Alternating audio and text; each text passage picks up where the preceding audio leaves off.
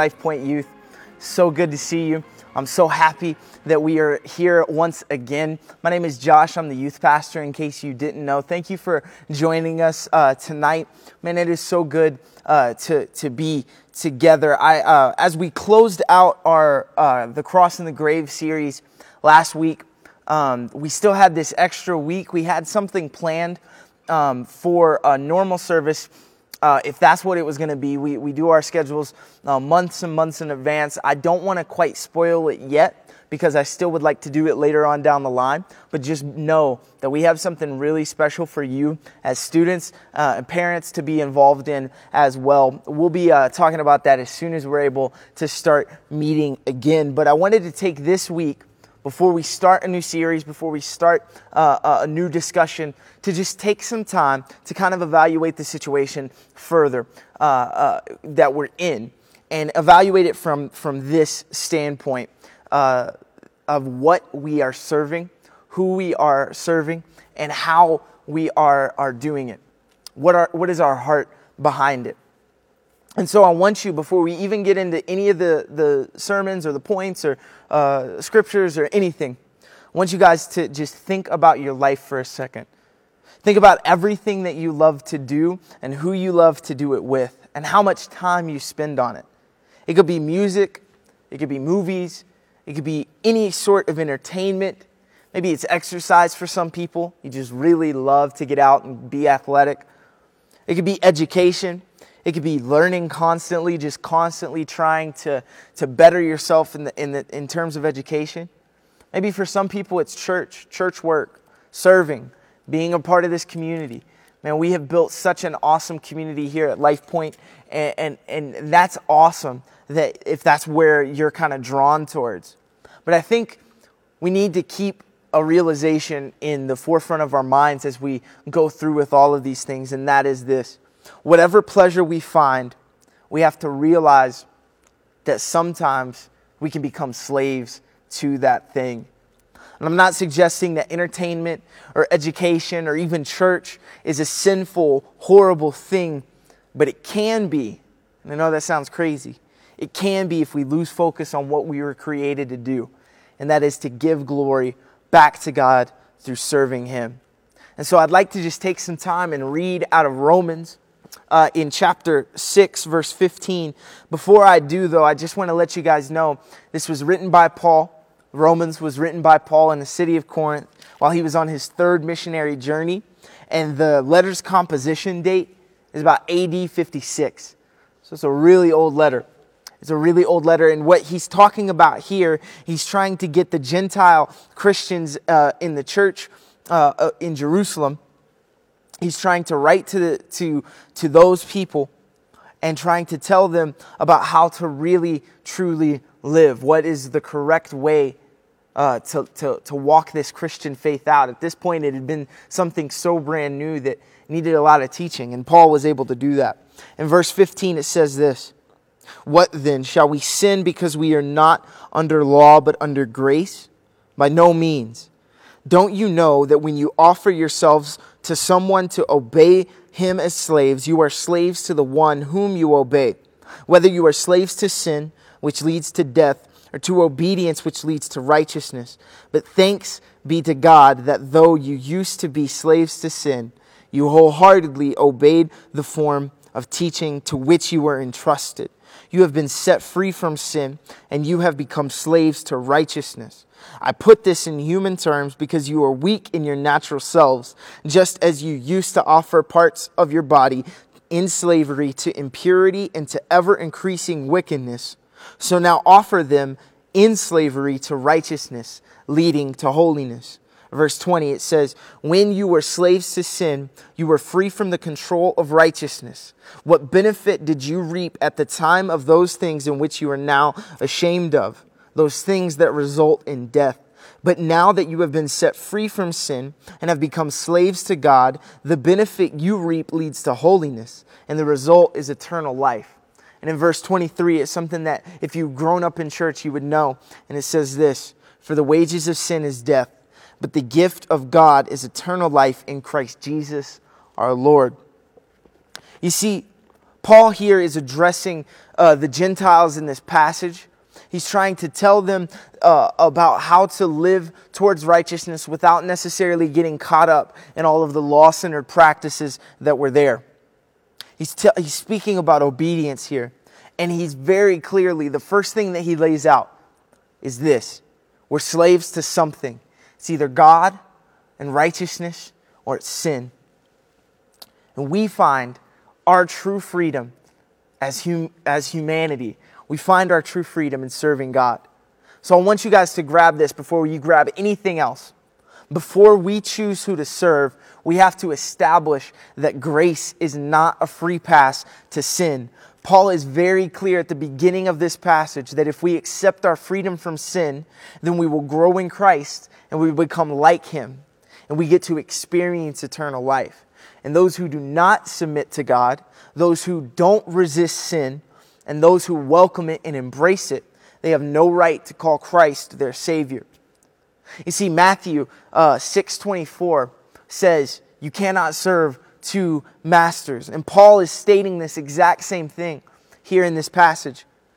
He's saying we can't think that, that we can sin without consequence because of God's grace, because what that actually does is it rejects Christ and it results in death, meaning the opposite of eternal life, meaning eternal death, like hell. Like that's a real thing that he's talking about here. I think of it in terms like this. I used to work at Texas Roadhouse. And if you worked in a restaurant or maybe you, you work just in general, you might work with people who have jobs outside of the employer that you guys share. I know that was the case for me. I was working, I was a service assistant. I was working really closely with a lot of servers, and most of them had other jobs from other employers. And there would be a few occasions where they would get double um, booked. They would get uh, uh, scheduled at both jobs at the same time. And they would either miss one, come to the other, or they would try to split their time. And I just remember how exhausting it was to watch them just run rampant among these, these two employers. And then to watch the employers treat them. I mean, uh, obviously, to, to these guys, these employers, their job was more important. It needed to be done by that person at that time. Otherwise, they would have scheduled somebody else. And that was kind of the way that they had seen things. And it was really uh, exhausting to watch, but I think it's important to know that in the same way that these guys who had, double, uh, had two jobs would get double booked and they would be serving two employers and trying their best to do it, and, and most of the time they were struggling and, and being exhausted and running rampant. In the same way, we can't expect to serve two masters and have positive results. And we can't expect to split our time and to live with one foot here and one foot here and, and think that that's going to be a waste of success. It's not how this works. It's not how this thing works. You see, God and sin are always in conflicting schedules. Always. 100% of the time. And that's why we have to know that in order to serve God, we have to have obedience. This is the thing that Paul is stating in most of this section here. He's stating, he's telling his audience that they became Christians when they offered themselves up as slaves to God. Well, most of the time, slavery uh, is commonly associated with obedience or, or punishment for lack of obedience. And Paul is discussing how they were obedient to their sinful ways and the road and the mindset that that led them on led to death. There's a misconception in some church circles, some, some faith circles, that there has to be no regulation on a person's thoughts or actions. It doesn't matter. We often label it as legalism and we kind of push it to the side and say it's a bad thing. But let me tell you, authentic Christianity requires obedience to godly standards. That's not a legalistic stance to take to say that you have to have obedience in order to, uh, to serve God.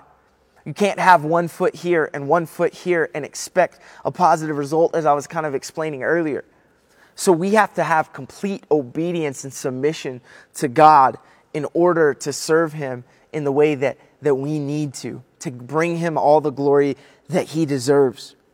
You see, I think of it in terms of this. If, if I'm obedient to my boss or to uh, people who are put in authority over me, if I'm obedient to them, for the most part, it's because I see some value in either the relationship, their characteristics, or, or characteristics that I want to apply to my own life, or maybe they just have wisdom that I need to glean from and learn from.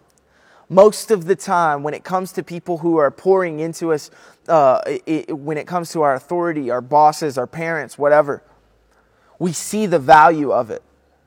And when we feel like that relationship is not there, when we feel like um, like they don't they don't care uh, about who we are as people.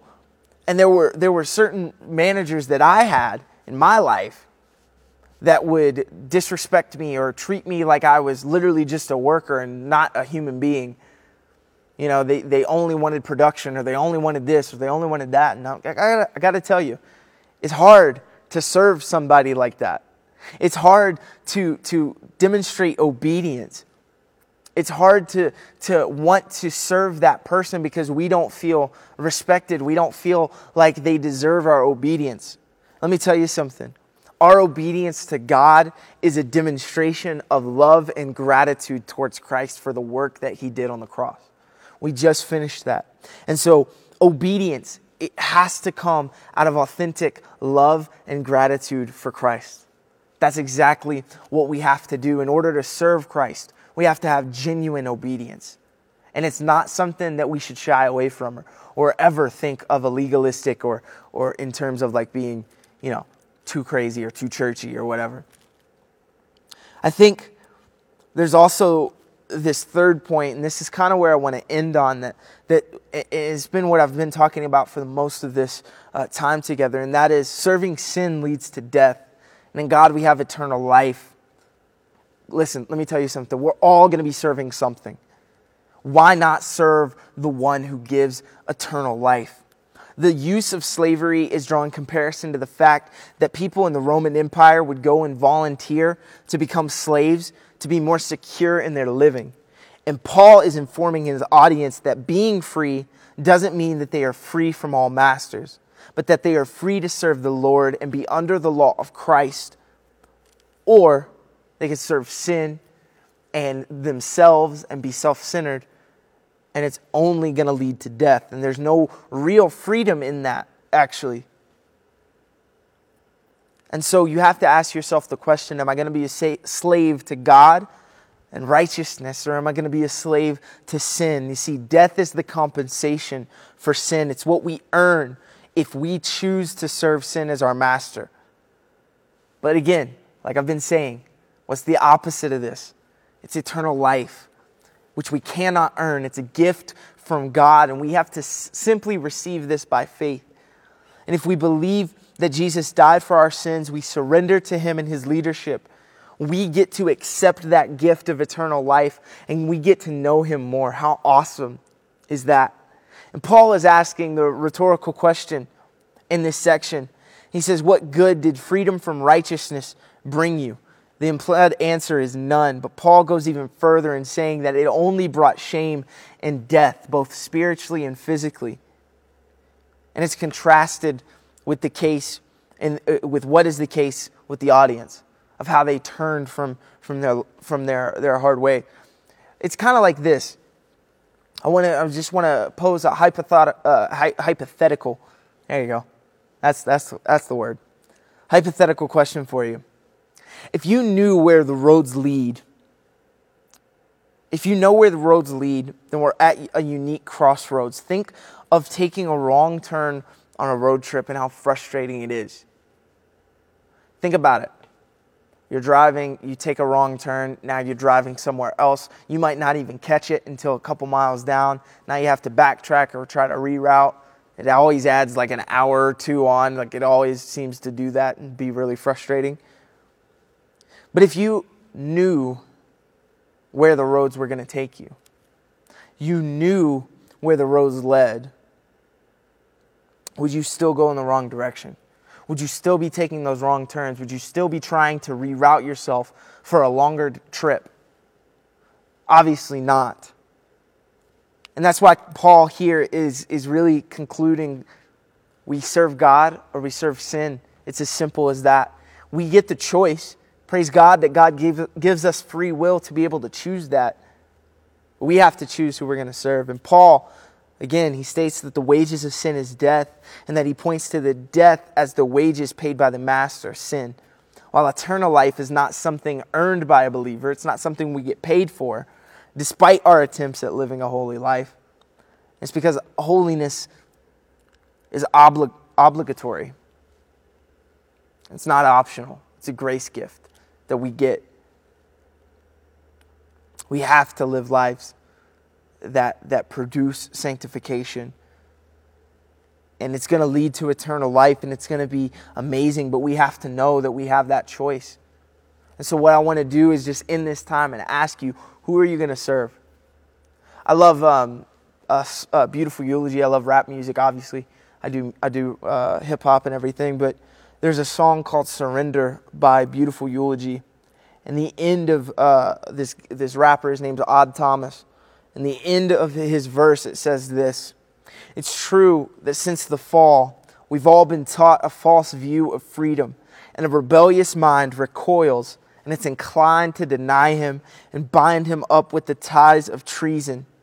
Either rebellion or righteousness both lead to the inescapable mark of eternal life or eternal death, bound to sin or bound to obey. Either way, we're both slaves. One kills and one saves. I want you guys to really be able to look at this passage, to read this, and really self evaluate, especially as you guys are taking uh, time where you're, you're, um, you're alone, maybe for some of you, and maybe you're, you're disconnected or you feel like that, man, this is a perfect time to really self evaluate. See why you're, you're a part of our youth ministry, why you're a part of the church. What, where you, where's your heart really at? We've been going through that series on Sunday morning. I would encourage you to, to join us on Sunday morning. But, but I, I want to just pose that question as we, before we go into our next series of, of what are you serving? What do you want to serve? Obviously, it sounds great to have eternal life, but that's a, a hard road to, to walk. It's tough. I'm not, I'm not going to sugarcoat it. But we have to know that we're, we are going to serve a master. It's going to be either sin or it's going to be, it's going to be God. So we have to know that. Let's go ahead and just pray as we close our time together. Father, thank you so much for the word that you have given us. Thank you so much for uh, Paul's writings, Lord, for the, the, the uh, wisdom that you had given him, you had shown him as he penned these letters to encourage the early church, Lord. We pray that we, in the same way, would be encouraged. Lord, I pray that we would have that realization that we are going to serve a master. It's going to be either God, it's going to be either you, or it's going to be sin and death Lord, I pray that we would self evaluate. We would really take into account why we are doing the things we're doing, what we are doing, and how it, it benefits us or skews us to either side. Lord, I pray for those who uh, choose to serve you in these moments. They're choosing to serve you. They're choosing to be slaves to righteousness. Lord, I thank you for that. I pray that you would bring encouragement. You would bring uh, a sense of, of peace in their life, Lord. And for those who are looking at this and they're, they're realizing that they've been slaves to sin, Lord, I, I pray that you would open their eyes, open their hearts, Lord, to be able to receive you, to know that it's not too late, they haven't done enough. Lord, uh, uh they, th- there's nothing they could do to separate them from you. Lord, I pray that you would just give them uh, their own sense of peace, their own sense of security. Lord, I pray that you would begin to work and shape their hearts. But I pray that we would just go with this realization each and every day that we're slaves to something. And we have to be aware of what we're slaves to, what we're subjecting ourselves to. Now we have to be obedient. Lord, I thank you for the word that you've given. I thank you for this time together. In Jesus' name, amen. Hello again. Thank you so much for watching or listening to our video or podcast. Man, we are so uh, just thankful for the support that we receive each and every week. Uh, if you would like to, please like our Facebook page at LifePoint Youth um, on Facebook. You can also follow us at LP Youth AZ on Instagram, and we would love to engage with you on both of those websites. We also have our YouTube channel. Please subscribe and hit the, uh, the bell icon so that you can get all of the notifications for every single video that goes live on our YouTube channel. We also have our Life Point Youth audio podcast. Maybe that's how you're listening. Uh, we, you can find it on Apple Podcasts, Spotify, Google Play, anywhere podcasts are available. You can pretty much find that. And then we also have my personal uh, podcast, Engaging the Culture. This is a podcast for students, parents, leaders, pastors. We want to resource you with a good discussion with multiple guests coming in each and every week to try to uh, just unpack the different things that youth culture is facing, going through, uh, shaping, and all of that, man. It's an awesome, awesome time. Make sure you find us at all of those areas. We look forward to the next time we get to connect with you.